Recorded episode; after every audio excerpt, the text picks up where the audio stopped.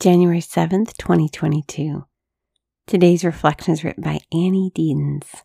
He becomes ours. Whoever possesses the Son has life. Whoever does not possess the Son of God does not have life. 1 John 5:13. I remember the first few times my friends and siblings in law referred to their sons as my boys or their daughters as my girls. There's something so special and beautiful about it. Not just that they have these amazing children and multiple, multiples of them, but that they call them theirs. There's clearly a sense of possession there, and we probably most often think of that term in a negative light, but these parents only meant it in the most beautiful way. This is the way that you would actually want to be possessed by someone who loves you more than you love yourself. We all want to belong. We all desire for someone to call us theirs. That's what came to mind from today's reading. When St. John tells us, whoever possesses the Son has life, I think of how Jesus has these same desires too to belong to us, for someone to call him theirs. Again, us. How can we possess the Son of God?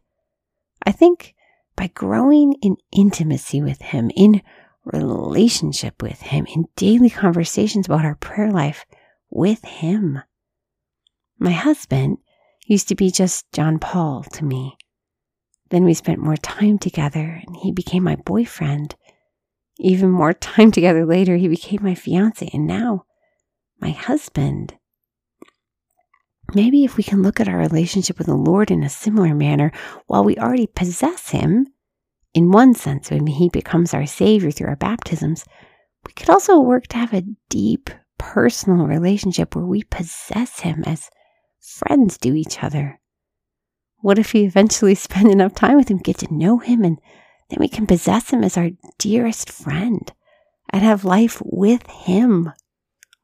Maybe then we will understand more fully how He became ours. Lord Jesus, we thank you for this day and for this sisterhood. We thank you for the gift of you, Lord. We praise you in your holy and precious name. Amen. Hey, friend. Thank you so much for tuning into our daily devotions podcast.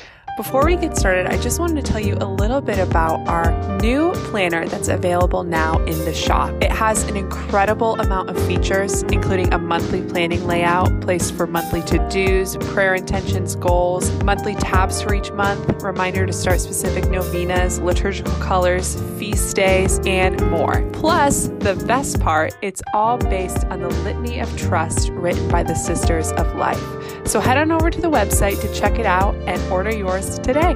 See you soon.